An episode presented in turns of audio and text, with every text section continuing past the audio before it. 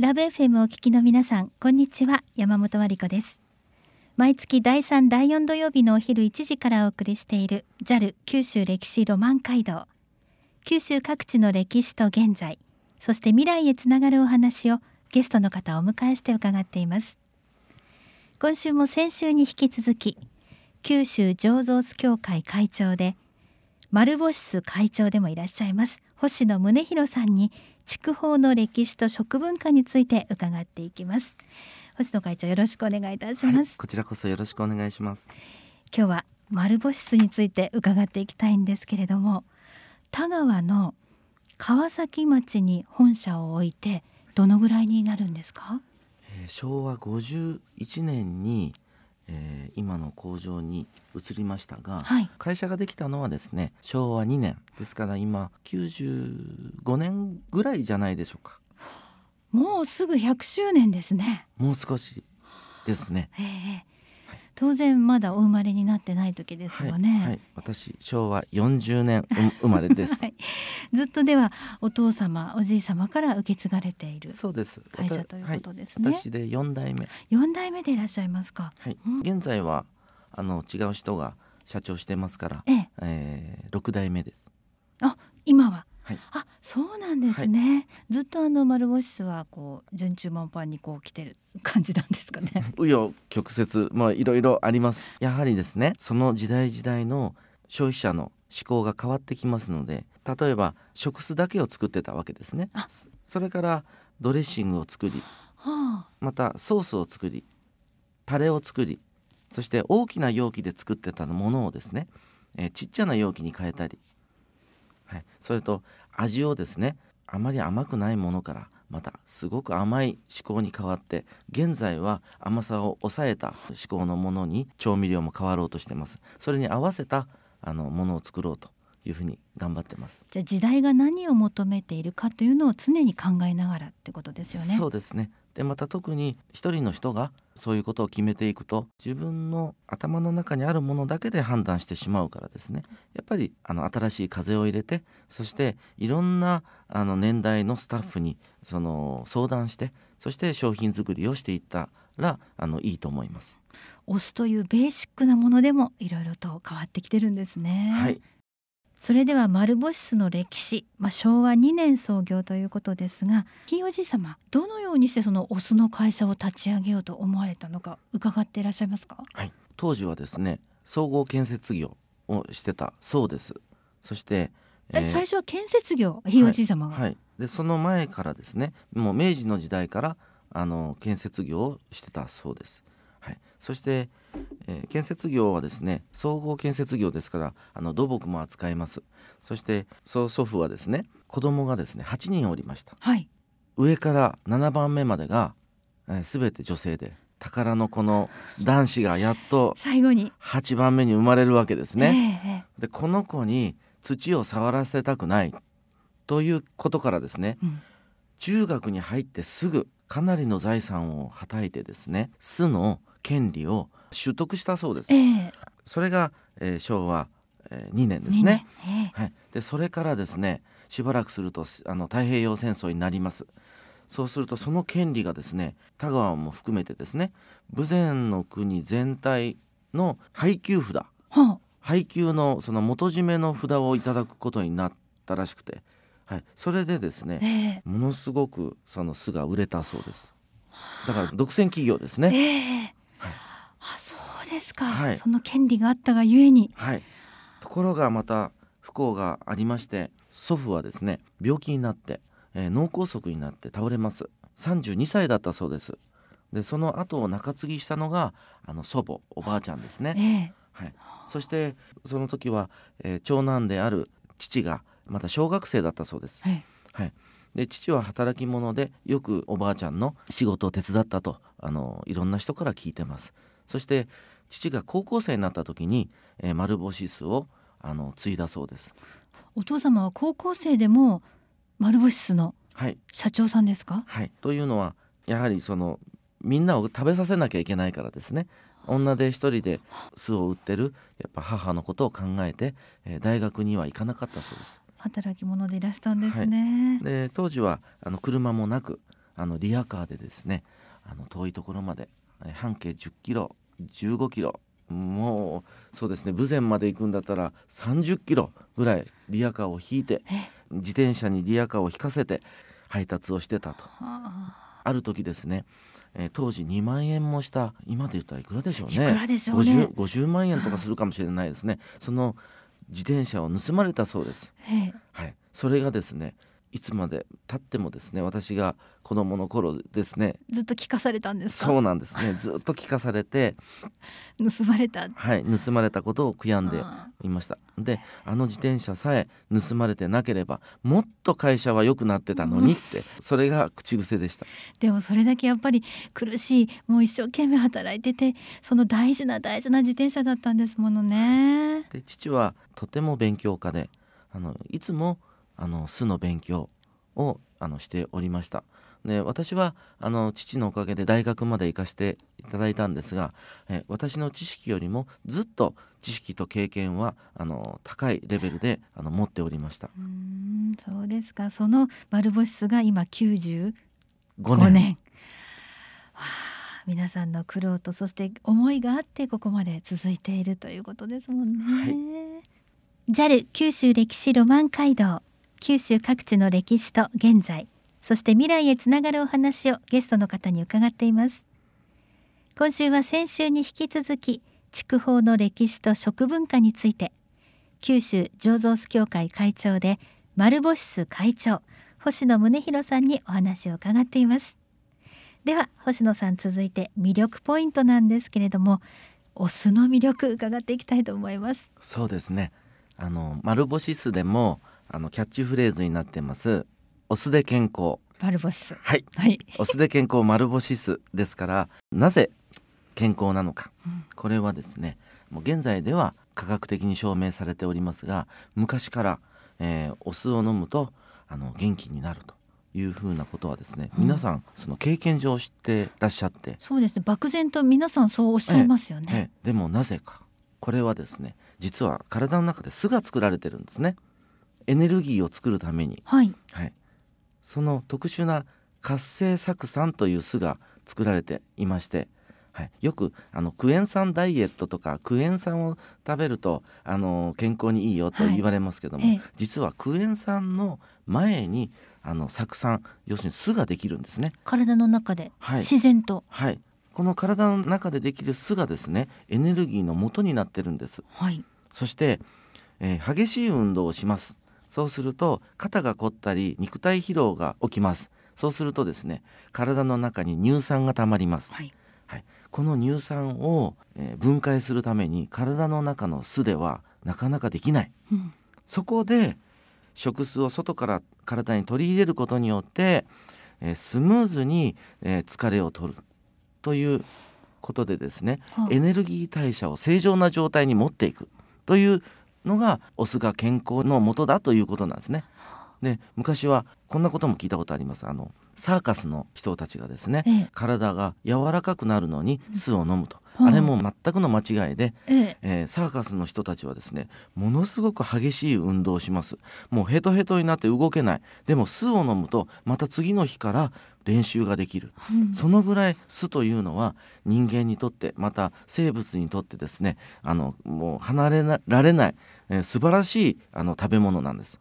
わかります私も毎食必ずお酢のものがあの食卓にないと嫌です。はい。ありがとうございます。美味しいですもんね。はい、ぜひ丸干し酢にしていただけたら私はもっと嬉しいです。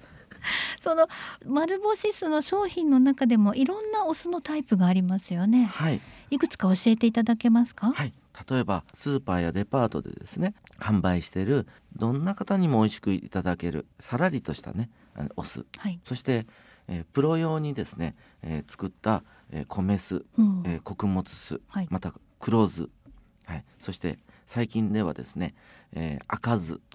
赤い酢ですね。赤い酢、はい、はい、こういったものをですねあの作っています。また酢が飲みやすいように飲む黒酢というようなものも作っています、うん、で当社の飲む黒酢は実は魚の煮付けとかにも使える料理にも使える飲む黒酢なんです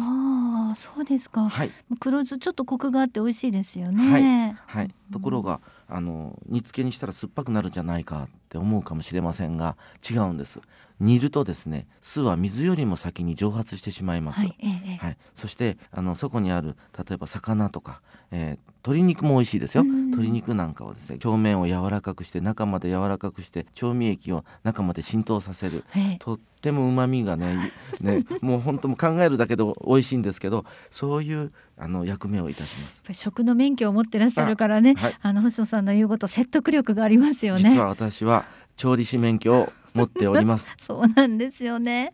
そうですか。いやお酢って本当にたくさんの種類があるけれどもじゃああのこういう時はこういうものこういう時はこういうもの自分で工夫しながらいろいろと使い勝手も変わってきますよね。そうですね。そしてあまりそのレシピをですねあの気にしなくてもとにかくこう酢の物が食べたいという、うん、そういう便利な酢もあります、はい、そのまんますっていう 何かにちょっとあのあやかったネーミングですけども、はい、もうそのまんまこの酢をかければですねえー、すぐ酢のものになります。あじゃあちょっと甘みとか旨みがそれに加わってるということですね、はい、じゃあそれでですねあのご飯炊きたてのご飯に適量かければお寿司になります。はい、そのまんま酢、はい、それとオリーブ油とですね香辛料を少し入れればマリネのドレッシングにすぐ早変わりします。そういったはい、そのまんま酢という商品がございます皆さん忙しいから時間がない方はそれですね、はい、あいろいろとあるみたいですのでこれはちょっと自分でも研究してどんな商品があるのか見てみたいものですね、はい。この川崎町はやっぱりお酢のあの使う量っていうのは皆さん多いでしょうか？とても関心を持っていただいてですね、まあ、川崎の方々もその田川の方々もですねやっぱり健康志向が強いですから、はい、お酢はあのやっぱり健康文化のねあの食文化の源ですから、はい、はい、そういう意識は大変高いと思います。特に食文化でいうとお酢以外も近年こう盛り上がってるようですね。はい、実はですね数年前に洋酒の免許をいただきまして、はい、洋酒の中でもリキュールという免許をいただきまして、そのリキュールという免許でですね焼酎を作りたい。ええ税法上は焼酎ではないんですが中身はもうまさに焼酎。しかし私はですね焼酎に何かを手を加えたかったわけですね。何を手を加えるかというと健康。はい、健康になる焼酎っていうとちょっと怒られるかもしれませんが、うん。はい、まあ、そういう感覚でですね焼酎を作ってみました。で焼酎の中にたくさんのあの食物繊維をあの入れてですね例えば水割り1杯を飲むと水割り1杯ですよ。そうするとレタス2個分の食物繊維を取る。そんな焼酎があるんですか？あります。そしてそれを飲むとですね朝方になるとお腹が少しね外暴れてくるから、はあ、私魔人って名前つけました。はあ、はい、でもう大いに暴れてもらいたいからですね、はい、活性化するというそう活性化する、はあ、そして実はそれでねだんだんだんだん痩せていきまして私ね去年からずっと飲んでるんですけどね、月にねもう魔人しか飲みませんよ、ええ、飲んでたら毎月1キロずつ痩せて今13キロ痩せました。えその焼酎で？はい。あら。痩せた。これ。やっぱお腹あたりがすっきりしてってことですかね。ね。ねやっぱその食物繊維っていうのがあの油分と脂質と糖分をの絡めて外に排出するらしいんですそしてじゃあ痩せた人はどうすんのって。痩せた人は腸がきれいになって肌がきれいになるそうですんで どうぞあの魔人をよろしくお願いいたします。魔人という名前がまた素敵ですね、はい、大いに朝方暴れていただきたいと思います。はい。魔人という名前も覚えておいてほしいですね。JAL 九州歴史ロマン街道。九州各地の歴史と現在そして未来へつながるお話をゲストの方をお迎えして伺っています今週は先週に引き続き筑豊の歴史と食文化について九州醸造酢協会会長で丸星酢の会長でもいらっしゃいます星野宗弘さんにお話を伺ってきました。それでは、まあ、2週のまとめということになりますけれども今日は丸星酢の歴史もたくさん伺いました。はい。丸星酢のまとめお願いできますか？そうですね。田川に創業しておりますから田川の人に大変愛されててそして、田川でその作られた黒酢は福岡県の特産品にあの指定されております、はい、そういったこともあってですね、福岡県の方にも特にあの可愛がっていただいてるなというふうにあの感謝しております。で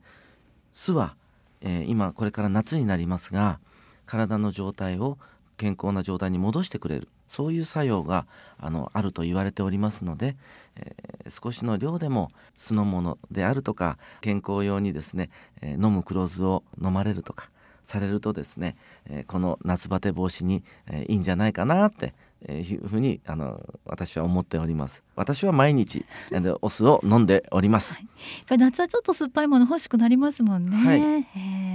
丸星酢がある田川川崎というところはこの地名にも言われがあるという。はい。もう古くはですね神武天皇の時代から神武天皇がですね高いところを咲き早いということで川ということでそれで、えー、川崎という名前を作ったとあの言われております。2400年ぐらい前というふうに聞いてます。そうですか、はい、本当に歴史ある町ですね、はい、で私の先祖もですね田川に、えー、来たのが、えー、1580年。はい。星野家も。星野家のですね どなたかが八女から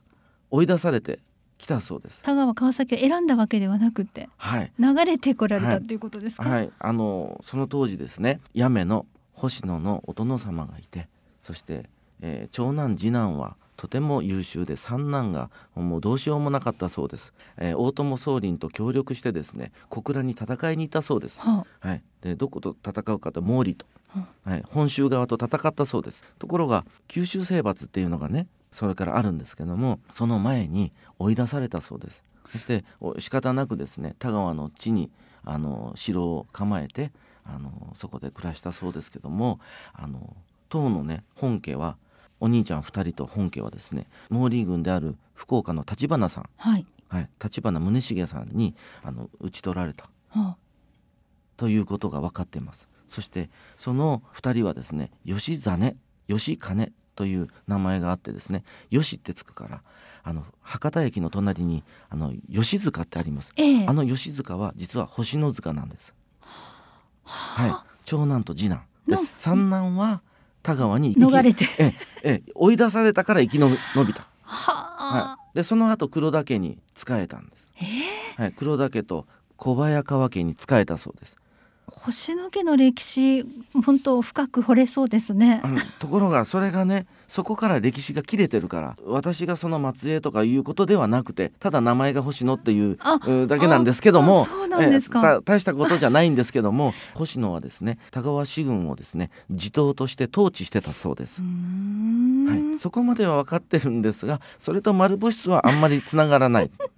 かもしれない。いやもしかしたらつながってるかもしれない。でしょうか？別の歴史があったんですかね、はい。先週今週と筑豊の歴史と食文化について九州醸造酢協会会長で丸星酢会長星野宗弘さんにお話を伺ってきました。やはり食文化食べることとなったら私もついついこうね前のめりになってしまうんですけれども、はい、やはり体が一番ですので美味しいもの自分に合うものをとってずっとこのコロナとも戦っていきながら、はい、あの生き延びていきたいですね。はい、はい、ではあのもっともっとお話聞きたいこといっぱいあったんですけれどもまた機会があったら星野会長来ていただけますか？ありがとうございます。またよろしくお願いいたします。お願いします。2週にわたってありがとうございました。ありがとうございました。毎月第3第4土曜日のお昼1時からお送りする JAL 九州歴史ロマン街道。九州各地の歴史と現在そして未来へつながるお話をゲストの方をお迎えして伺っています。次回もどうぞお楽しみに。この番組は地域の魅力再発見を応援している日本航空の提供でお送りしました。